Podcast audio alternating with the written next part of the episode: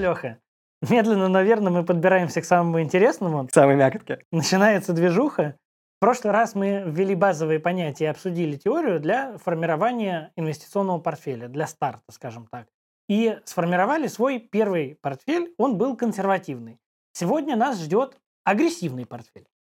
Ну да, теория, поскольку мы уже обсудили, времени у нас останется побольше, так что это время посвятим разбору компаний. Тем более, что компании, на мой взгляд, очень интересны и есть о чем поговорить.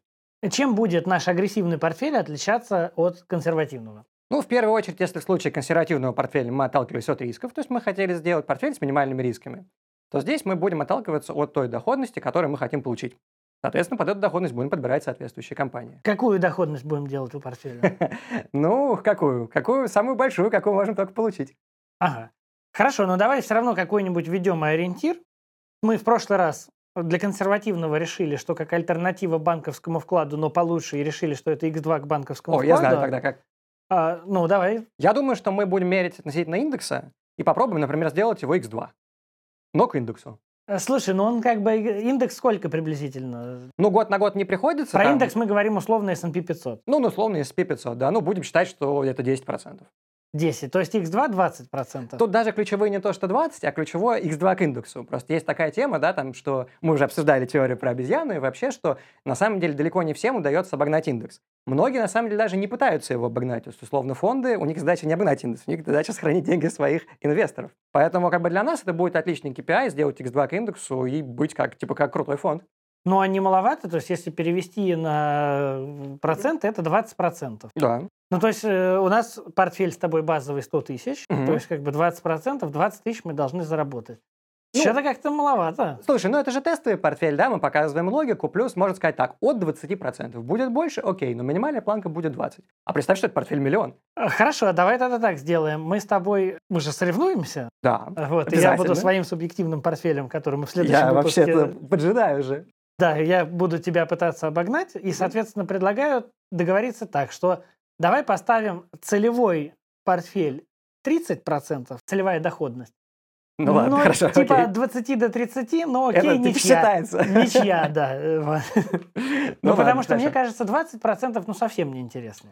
Ну, опять же, да, какой год? Год на год не приходится. Там, в этом году, например, индекс сделал уже 15%. Поэтому, в принципе, там, если мы вкладывали бы в индекс, да, там мы бы То и было бы сделали. эти 30%. Да, но этот год, он на самом деле очень интересный. Там, забегая вперед, э, рост здесь сделали 5 компаний. Мгм. А при том, что реально многие компании, которые тоже входят в индекс и не входят в индекс, они на самом деле вообще в убытке оказались по, этому году. Поэтому это тоже на самом деле не так-то просто, как кажется. Ну окей, я готов принять твои условия. Мне, в принципе, это устраивает. Хорошо, значит, фиксируем 30% цель, с 20 до 30 ничья. Э, Ну, это если у нас с тобой будет в обоих 20 30. Если я свой челлендж вы- выполню. У тебя, скорее всего, будет меньше 20. А у меня же будет не агрессивный портфель. Ну, тогда как же тогда ты будешь 20% делать? Выполнил KPI. Ну, тебе надо еще подумать хорошенько, как ты будешь сказать, потому что я подумал. Хорошо, я тоже подумал и уже Окей. подготовился. Супер. Ну окей, условия понятно. Какой будет горизонт у нас у этого портфеля? Смотри, мы всегда как бы изначально с тобой так решили, что мы будем придерживаться инвестиционного подхода. То есть в целом мы покупаем компании по серьезу, обосновав там это как-то, как мы это видим. Поэтому будем ориентироваться на среднесрочную, долгосрочную торговлю. Но я думаю, что какие-то сделки, если ситуация предоставится, да, будет возможность, мы можем Грех совершать- не подобрать. Грех не воспользоваться, конечно. Поэтому я думаю, что можно будет совершить и какие-то интересные ситуативные сделки и краткосрочные. То есть даже интрадей может быть какое-то что-то случится. Ну, может быть, какая-то классная новость, или нужно срочно что-то продать и избавиться от этого нафиг, пока не поздно. Понятно. Ну, то есть я к тому, что мы не перейдем в режим того, что там просыпаешься утром, смотришь новости, там к открытию биржи и так Это далее. противоречит нашей философии. Хорошо. Ладно, я запомнил, это важно. Иначе Это мы важно. будем в неравных условиях. Окей. Договорились. Но я буду поглядывать все равно. Кому такой? Кому- Ну ты мне тогда тоже пиши там, что происходит. Окей. Кому подойдет такой портфель? Слушай, но он мне подает, кажется, очень уверенным в себе людям, потому что, ну, мы понимаем, риски здесь большие, поэтому нужно быть готовым к тому, что многие акции могут там сложиться вдвое, например. И когда ты увидишь эти красные цифры на своем счете, ты не должен быть обескуражен. Мгм. Поэтому, в первую очередь, мне кажется, это даже не от того, там, какие у тебя цели или еще что, ты должен быть реально очень уверенным в себе человеком и в том, что вообще ты выбираешь. Мгм. Ну и как мы говорили в прошлом выпуске, это должны быть не последние деньги. О, это точно. Ну что, Леха, основные параметры портфеля мы с тобой обсудили. Мгм. Что нам еще потребуется знать для того, чтобы сформировать агрессивный портфель? Ну да, основное все действительно обсудили. Наверное, небольшой момент, буквально пара теоретических э, аспектов, я думаю, их стоит светить, потому что они будут важны с точки зрения обсуждения нашей дальнейшей логики. Твой выход. Да, это, собственно говоря, понятие компании ценности и компании роста. А, или, как они называются, иначе, value компании и growth компании. Что это такое? В чем они отличаются? А, компании ценности, как компании стоимости тоже их иначе называют, это, как правило, такие зрелые бизнесы, которые уже, в общем, не особо развиваются, у них там все состоялось, дивиденды зачастую платят.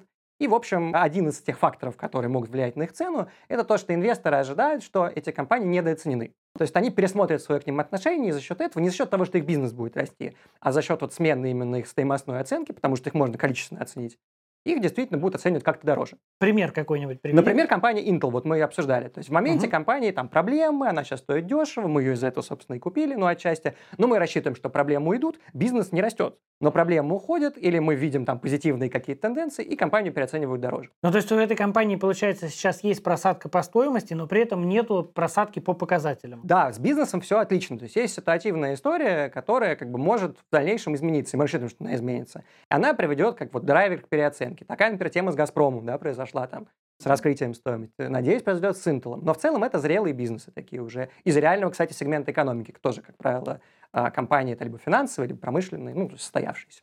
Компаниями стоимости понятно, а гроус-компании? Гроус-компании – это компании, которые, собственно, еще активно растут, как следует из их названия, их бизнес развивается, и мы делаем нашу ставку именно на том, что бизнес невероятно как-то преуспеет. То есть делаем ставку на именно рост этого бизнеса и развитие бизнеса. И рост показателей. Рост показателей. Зачастую это компании не прибыльные пока еще. Но нам это не важно, потому что мы верим в то, что бизнес вырастет, а дальше как бы они уже выйдут на прибыльность в какой-то момент. То есть мы верим в концепцию. Ну, это на самом деле вот пример такой яркий пришел в голову Тесла, которая да. стоила очень дорого, долгое время генерила только убытки. Да, но теперь она, кстати говоря, прибыльная и по-прежнему еще растущая. Почему я, собственно, ввел этот момент? То есть наш портфель, наш агрессивный портфель, он будет по максимуму состоять из компании роста, в то время как наш консервативный портфель состоял в основном из компании ценности, компании стоимости. Хорошо. Ну, на этом мы, получается, все основные моменты обсудили? Так, ну вроде да, да, я думаю. Тогда давай переходить уже к портфелю. Для тех, кто к нам только что присоединился, напомню, что мы договорились, что размер одного нашего портфеля будет составлять 100 тысяч рублей. Леха, Давай тогда, сколько компаний будет входить в наш портфель? В нашем портфеле будет 7 компаний, и еще будет один небольшой сюрприз в конце. Хорошо, я ожидаю. На самом деле было очень трудно собрать такой портфель, вот growth портфель, агрессивный портфель из растущих компаний. И причина на самом деле такая довольно странная. Вы там говорили, что с тобой не важно, сколько стоит компания. На самом деле ну, в какой-то степени это важно, потому что многие компании из тех, что я хотел купить, они уже стоят реально уже очень дорого, и я их просто не смог купить. На 100 тысяч рублей? Ну да, чтобы была еще при нормальная диверсификация и все такое. А какую компанию ты хотел купить, но не смог, пример? Ну, например, Facebook. А зачем тебе был Facebook? Не знаю, мне, во-первых, хотелось купить в портфеле одну компанию, типа голубая фишка, да, вот, знаешь, хороший какой-то бизнес такой, из крупных, но при этом с потенциалом роста. Вот, мне кажется, Facebook теперь идеально подходит. Мне нравится эта компания. Хорошо, но здесь я, на самом деле, местами, может быть, с тобой не соглашусь. Очень много новостей всяких, связанных с приватностью и прочее. Под него много камней точат и... Ну, есть такое, да. Это, наверное, мы отдельно с тобой обсудим в каком-нибудь выпуске про Facebook, если такой будет. Окей, это я всегда Если мы на него когда-нибудь накопим. Ну, э, хорошо. Тогда, я думаю, можно перейти к портфелю. Да, перейдем к портфелю. И раз мы начали с тобой с Facebook, я тебе скажу, какую компанию купил вместо Facebook, и это будет наша первая компания, собственно говоря, в списке. Давай. Это будет компания Visa. Я думаю, ты знаешь, естественно. Visa – это которая карты выпускает? Да, это, ну, это платежная система, да, платежная так. система Visa. Вообще, вот ты говоришь, Facebook и Visa Вообще просто совсем про разные. А, что в них общего? Ну, общего то, что это крупные компании, типа из первой десятки по капитализации, там двадцатки, может быть. Так. То есть хотелось взять вот что-то крупное, потому что крупные компании, они что у них главное, они устойчивые и полномерно растут, а нам, собственно, так и надо. Конечно, бизнес там другой, вот, но с точки зрения финансов, я имею в виду потенциала роста, они, в общем, наверное, ну, как бы на безрыбье виза это вот такой наш будет аналог. Конечно, у Фейсбука больше потенциала роста, но и у визы он есть. А как виза растет вообще? Здесь сделаем маленькую ремарку, что говоря о росте компании, мы будем говорить о росте выручки как критерии роста бизнеса компании. Ну, для крупной компании такого масштаба, как Visa, у нее рост 10% примерно в год, и это, в принципе, нормально. Я посчитал, даже не поленился. Среднегодовой темп роста за последние 5 лет у Visa получился 10%. Угу, но 10% не звучит как компания рост. И да, и нет. Но вот для крупной компании это окей, потому что в консервативном нашем портфеле, который мы разбирали, у нас там были компании, ну, в лучшем случае 5% у них был темп роста. У нас была ставка дивиденды, грубо говоря, там 3-4%, угу. да, и там еще 5 процентов за счет роста ну, стоимости акций. Плюс там, надеемся, переоценка еще какая-то будет. Хорошо, но давай, пока мы далеко не убежали, все-таки расскажи про компанию, чем Мгм. она занимается, какие у нее продукты, потому что, ну, для меня, честно говоря, вот как для обывателя, сравнение визы с Фейсбуком звучит совершенно сюрреалистично, ну, по-моему, ничего общего. Не-не-не, с точки зрения бизнеса ничего общего, я имел в виду как пример компании, крупной компании с потенциалом роста, не более того. Конечно, бизнес совершенно другой, это финтех-компания, да, бизнес, на самом деле, очень простой. Это оплата картами через интернет или просто как физическими картами. Больше ничего они не Ну, делают? они на самом деле, вообще сейчас финтех, э, это такое развивающееся направление, там всякие для малого бизнеса есть услуги, MasterCard, например, делает консалтинговые услуги, оказывает, плюс они там что-то подкупают, потому что все эти компании имеют очень много кэша на балансе. А в целом, да, это, ну, классическая вот финтех-история для оплаты через там, электронная коммерция и просто в магазинах. Окей, но пока вот из того, что ты описываешь, не звучит как какой-то взрывной рост. То есть ты описал их классический бизнес, которым они занимаются уже там 300 лет подряд, Мгм. и э, ничего не меняется. Почему же рост ты ожидаешь? Ты совершенно прав, да, согласен. Я не ожидаю взрывной рост, я ожидаю вот там небольшой рост, 10, может быть, побольше процентов. За счет чего? А, ну, смотри, во-первых, тупо население Земли растет, да, то есть больше людей, больше людей платят. Так же, как у Фейсбука, да, больше людей, больше страничек. Ну, кстати, на самом деле, да. И это, кстати, все гениально и просто. И в бизнесе это на самом деле тоже работает. Плюс такая тема, что, это, кстати, удивительный факт, я его так неожиданно, изучая вопрос, открыл, на самом деле, 80% платежей в мире до сих пор идут наличными. То есть потенциал роста здесь еще огромный.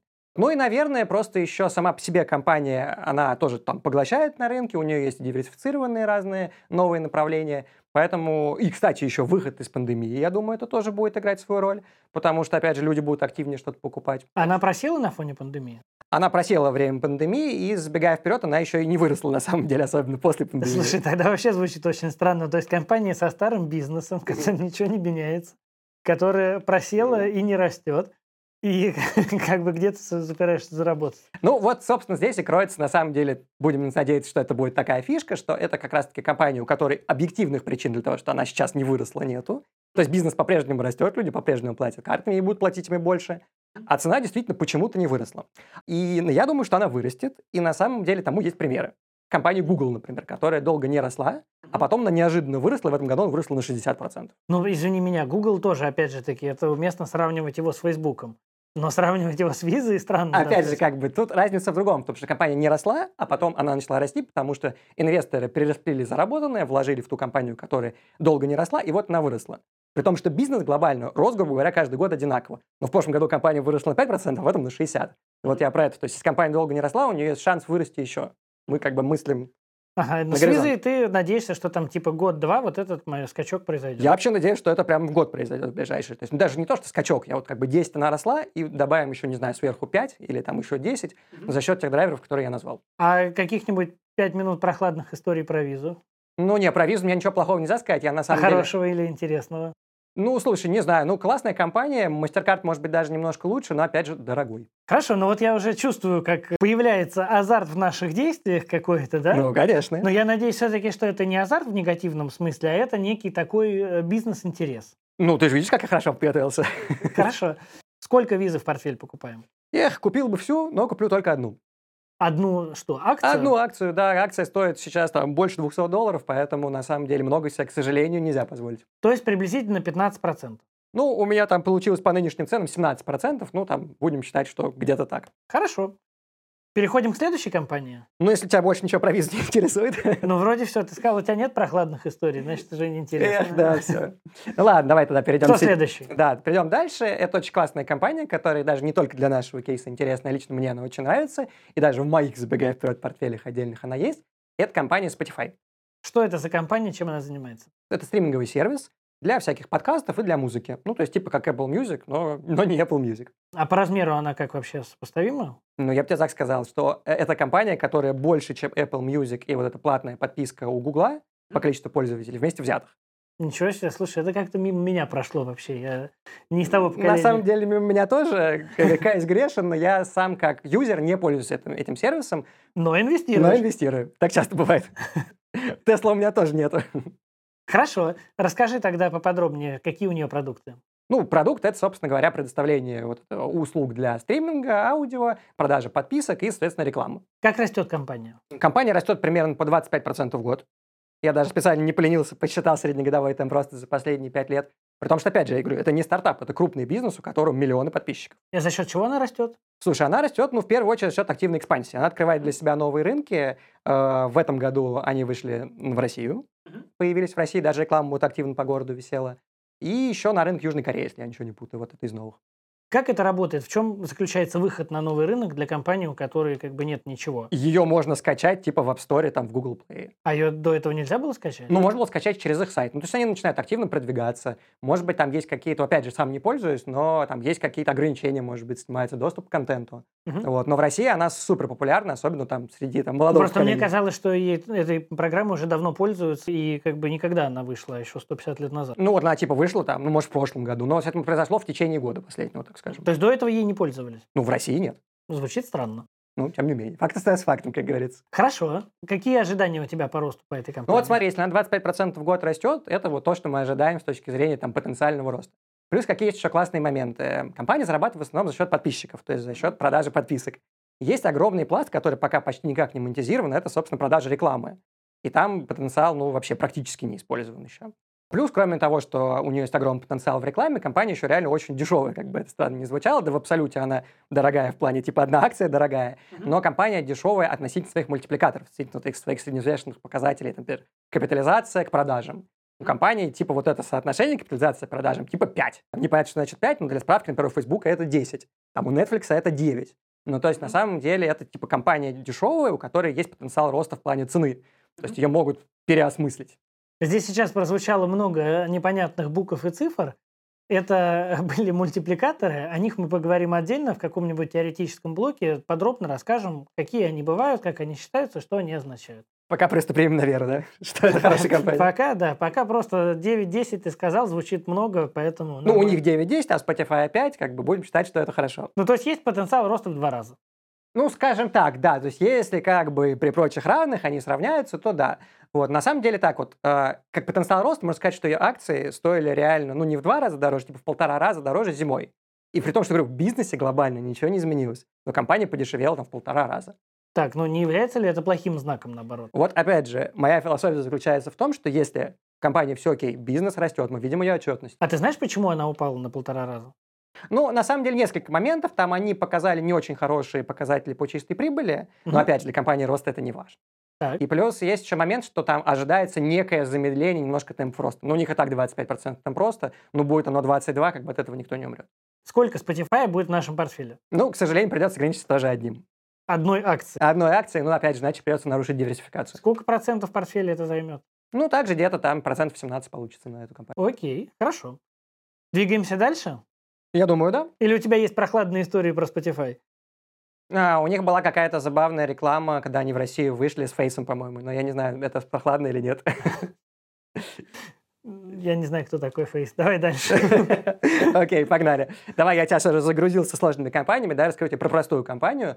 Следующая наша компания, она будет из сектора полупроводников, и это будет компания Taiwan Semiconductors. Рассказывай про компанию, чем занимается. Ну, как следует из названия, компания занимается семикондукторами. Но То всё- есть полупроводниками. то есть полупроводниками. Вообще, это крупнейший производитель в мире полупроводников. Это контрактный производитель, то есть это компания, которая самой не, не- нет технологии, то есть Мгм. ей аутсорсит производство. То есть нет технологий, но она же производством занимается. Ну, у нее нет технологии архитектуры, да, то есть у нее есть технология физического производства полупроводника. А вот из этих вот, которые мы по размеру обсуждали, это которые самые маленькие сейчас? Но у них есть э, вообще любые. То есть самые актуальные у нее присутствуют? Да, ей аутсорсят вообще все AMD, Nvidia, там маленькие какие-то производители.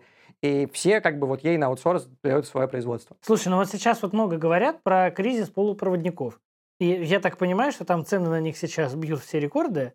И я из этого делаю вывод, что и, скорее всего, стоимость вот этой компании тоже сейчас должна быть на высоте. Прав ли я? Ну, отчасти. На самом деле, как бы я выбираю те вот компании, которые в этом году еще не сделали вот этот свой рывок победный. Вот как бы. TSMC его не сделал. Но, опять же, проблем никаких здесь нету и не может быть, потому что крупнейший производитель, как бы без контрактов они не останутся никогда. А опять же, жара с полупроводниками, она, думаю, еще будет продолжаться, и вообще это закономерное технологическое развитие, там, в целом оно будет более востребовано. Как растет компания? Компания, кстати, для такой крупной компании растет очень неплохо. По-моему, я там насчитал порядка 15-16%, то и как бы реально для такого большого бизнеса это, мне кажется, окей. Но при этом дивиденды, как компания роста, она не платит. Кстати, что-то она платит, но это какие-то совсем небольшие дивиденды, может быть, там 1%. Вот сейчас тебе точно не скажу, но что-то, мне кажется, есть. Ну, просто я почему спросил, вот ты говоришь 15%, Мгм. а мы, напомню, договорились 30 как целевое, ну, 20 тоже сойдет.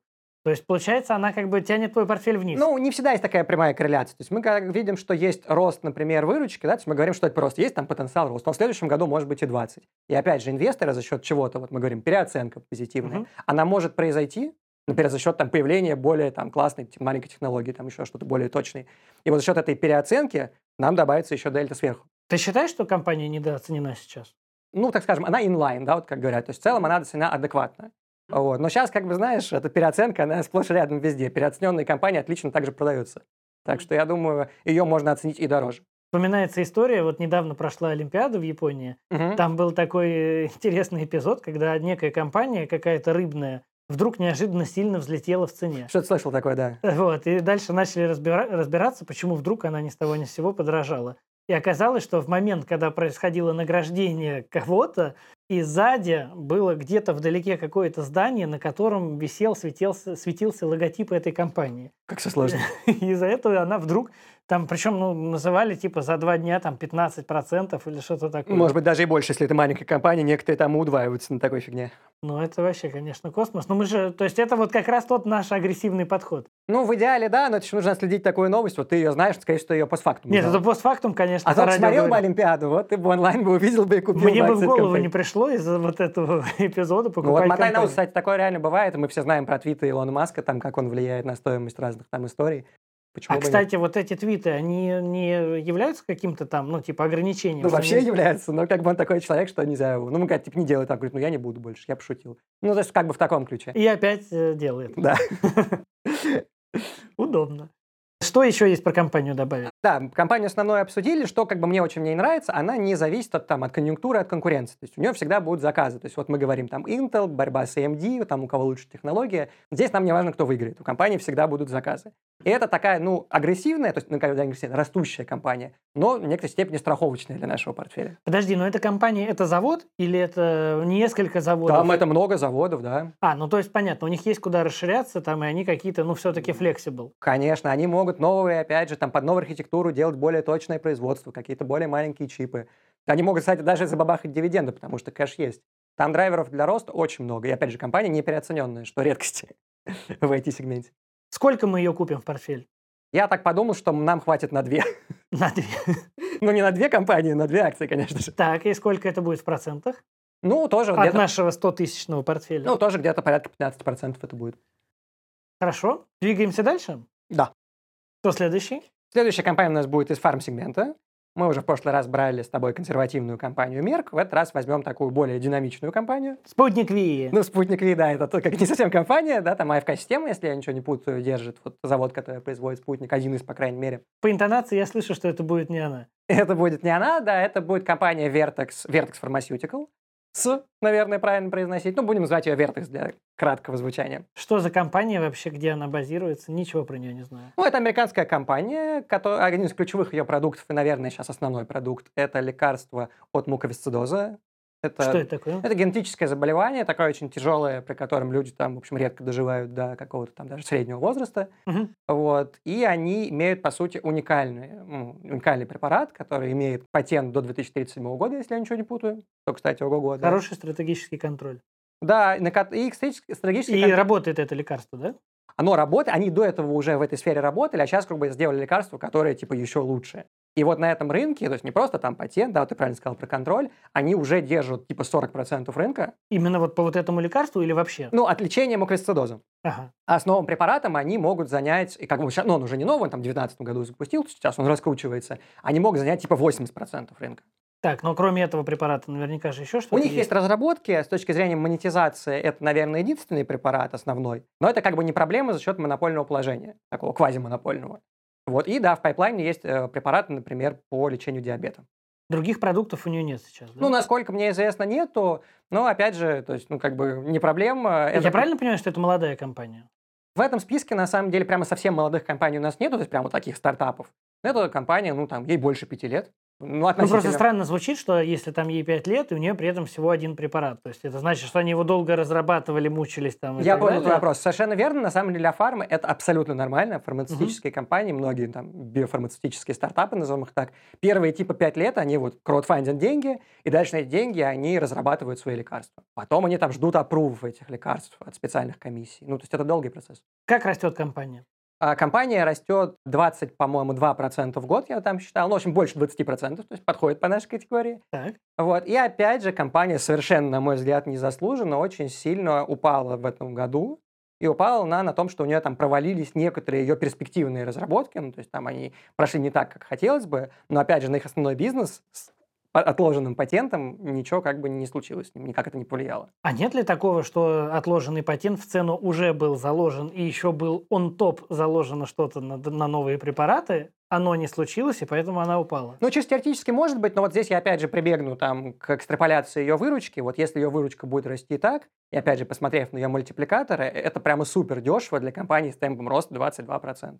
Рынок будет развиваться, к сожалению, болезнь это никуда не исчезнет, и ну, количество заболевших в любом случае будет всегда расти, и поэтому этот рынок, он будет развиваться, и компания будет продолжать занимать большую часть и монетизировать свой основной препарат. А новые разработки, ну, они там отложились, ну, я думаю, как бы доведут их до ума. Это же не Конечно. что окончательно там все закрылось. Есть еще что-то добавить про эту компанию? Ну, еще такой момент, что у компании очень хорошее финансовое положение, у нее очень много кэша, и по Мгм. поводу вопроса с диверсификацией, даже если что-то пойдет там не так по тестам, и что-то там запустится не так рано, как хотелось бы, компания всегда может купить уже просто какой-то готовый фарм-бизнес, интегрировать его в, свое, ну, в свой бизнес. Ну, то есть они пока еще этого не делают, но могут. Да, это, кстати, из крупных компаний, компании, у которой вот чистого кэша прям типа, ну, там, Некуда Стоп. складывать. ну, очень много, то есть там, может быть, в пятерке Если они вложат его в наш консервативный портфель, Может быть, это было лучшее решение, да, но они так не рассуждают. хорошо. Сколько этой компании будет у нас в портфеле? Ну, тоже одну акцию возьмем, Мгм. на больше нам не хватит, я думаю. Хорошо, и сколько это в процентах от нашего портфеля? Это будет, наверное, процентов 13, и, собственно, мы идем как бы по убыванию с тобой доли к- компаний от самой большой к самой маленькой доли. Положили, давай дальше. Кто следующий? О, дальше будет, кстати, классная компания. Мне кажется, мы все сталкивались с ее продуктами. Это, ну, может быть, мы не знаем ее по названию, но с продуктами мы точно сталкивались. И это компания из игрового сегмента, сегмента игр. И это компания Take-Two. Take-Two. Окей. Take-Two, да. Это, ну, это холдинговая компания, которая владеет несколькими брендами известных нам компьютерных игр. Например, там Rockstar она владеет. Так, ну перечисли тогда. Уж Вот про компьютерные игры я знаю. Перечисляй.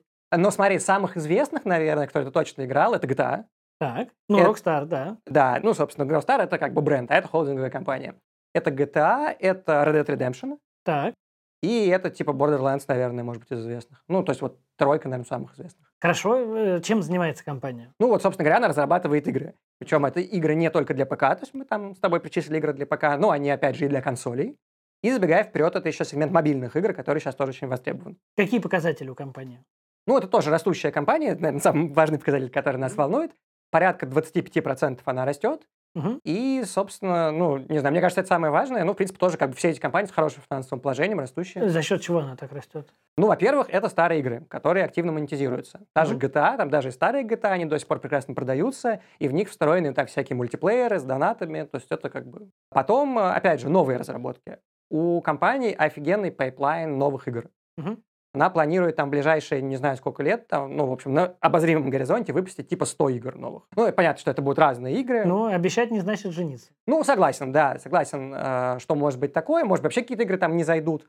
Но сам факт, то, что будет много нового контента, причем не только для ПК, там, для консолей, и консоли появляются новые, более классные, там люди их покупают, и мобильных игр, это в любом случае уже... Ну, а вот ты здесь вот ставку роста и ожидание роста делаешь на то, что она будет расти за счет своих старых продуктов, или все-таки надеешься на новые? Я надеюсь на GTA 6.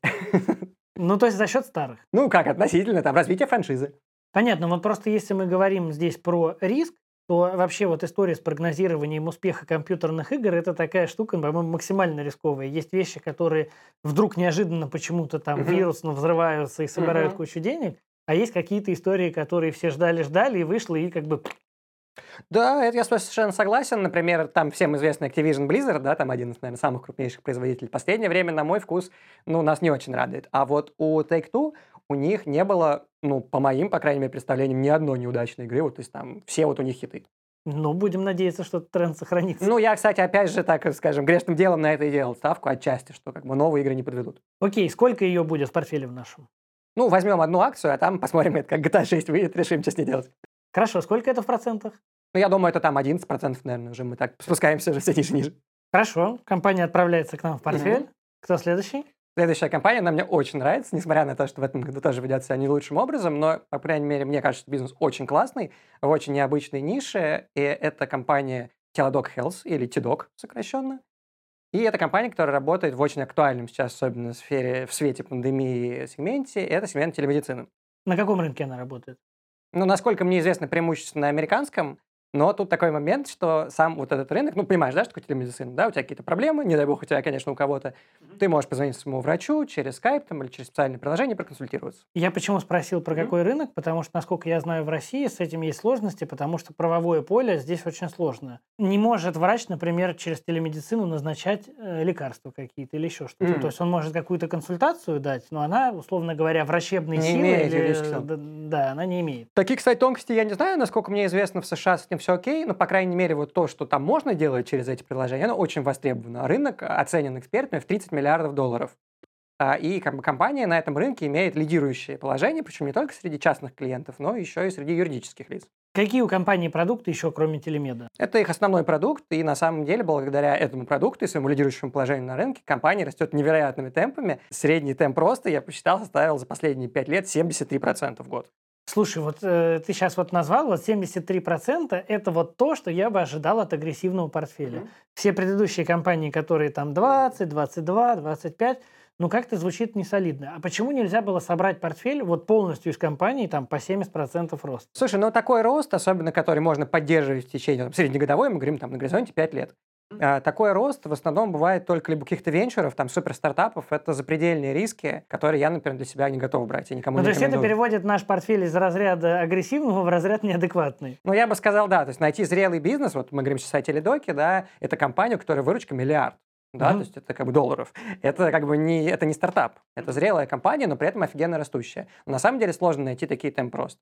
Ну, то есть она на самом деле растет не потому, что э, сама что-то делает невероятно, а потому что растет весь рынок. Нет, рынок растет помедленнее. Рынок я тоже отдельно, кстати, смотрел, растет порядка 20% в среднем, но сама компания в него активно проникает, она находит новые решения, находит новых корпоративных клиентов, с физиками активно работает. Ну, она делает большую работу. А почему она у других выигрывает, чем она лучше? А на этом рынке больше никого нет, по сути. У них, ну, квазимонопольное положение. Они там держат почти половину. Но это рынок только США, правильно? Да, это рынок только США, а ведь еще во всем мире, если там законодательно вот это, я не знаю нюансов, во всем мире еще можно будет продвигать их услуги. Хорошо, а если вот ты веришь вот в это направление бизнеса, ведь оно же не только в Америке развивается. Например, э, в России есть несколько компаний, которые тоже начали там не так давно оказывать телемедицинские услуги.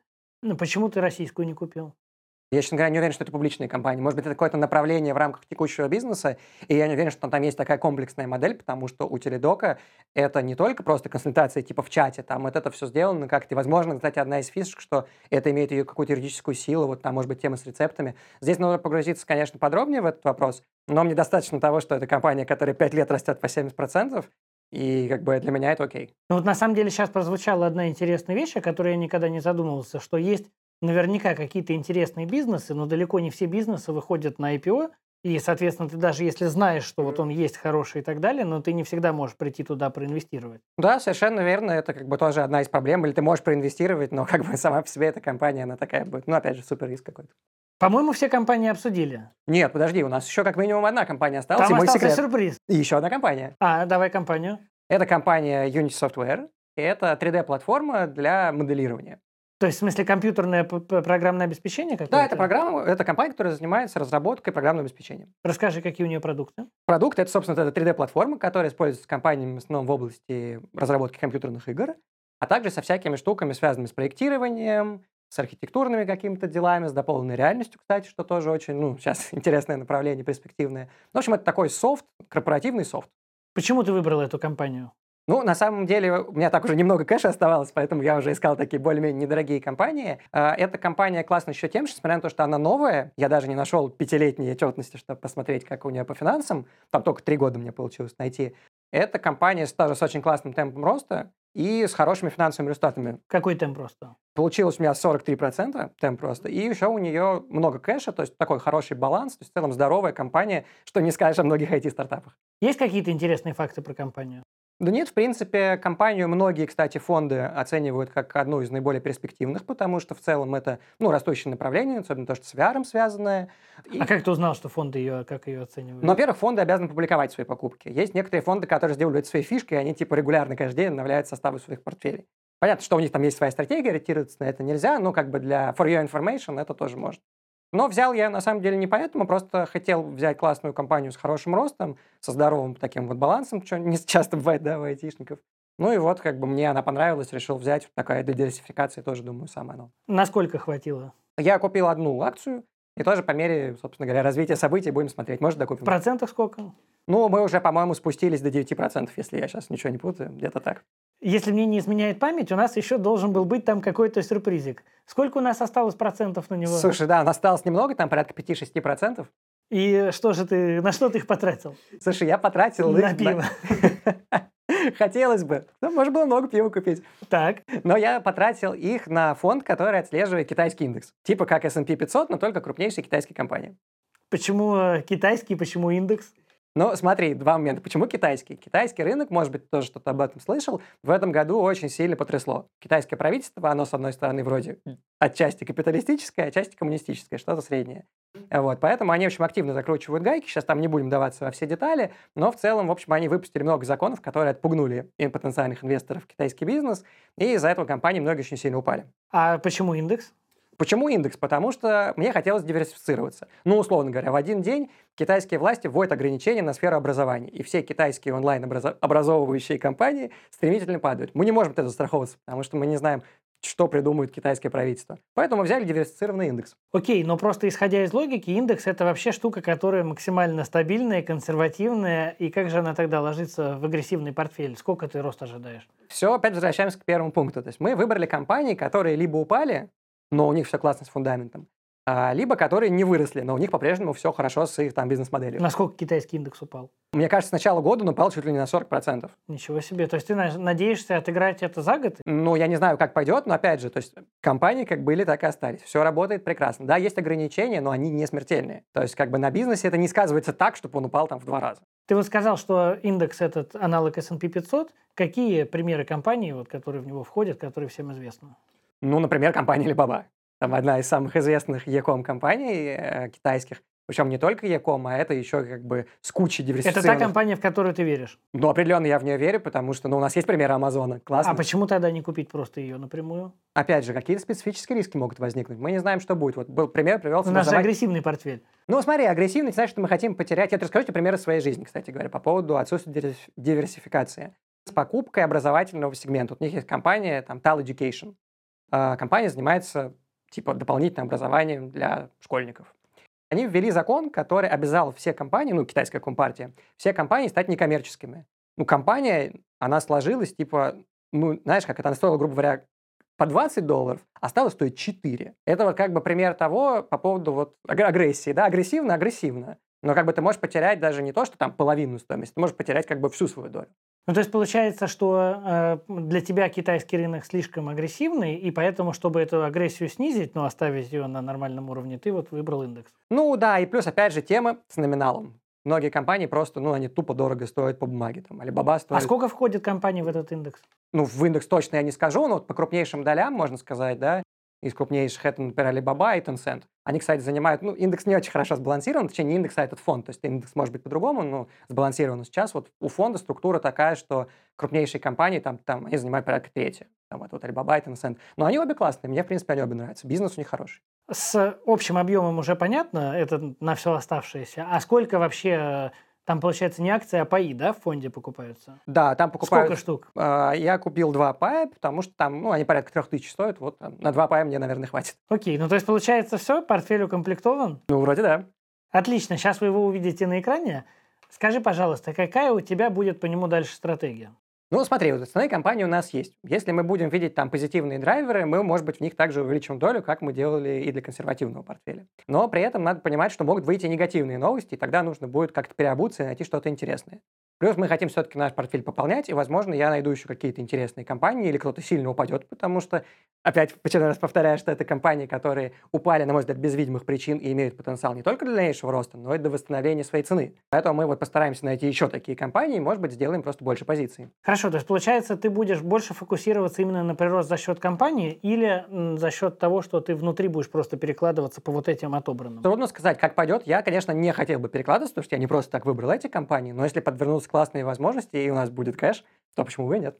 Ну что, на этом мы закончили формировать наш консервативный и агрессивный портфель. В следующем выпуске мы перейдем к формированию моего портфеля, он будет субъективный. На этом все. Спасибо всем. Увидимся. Пока-пока.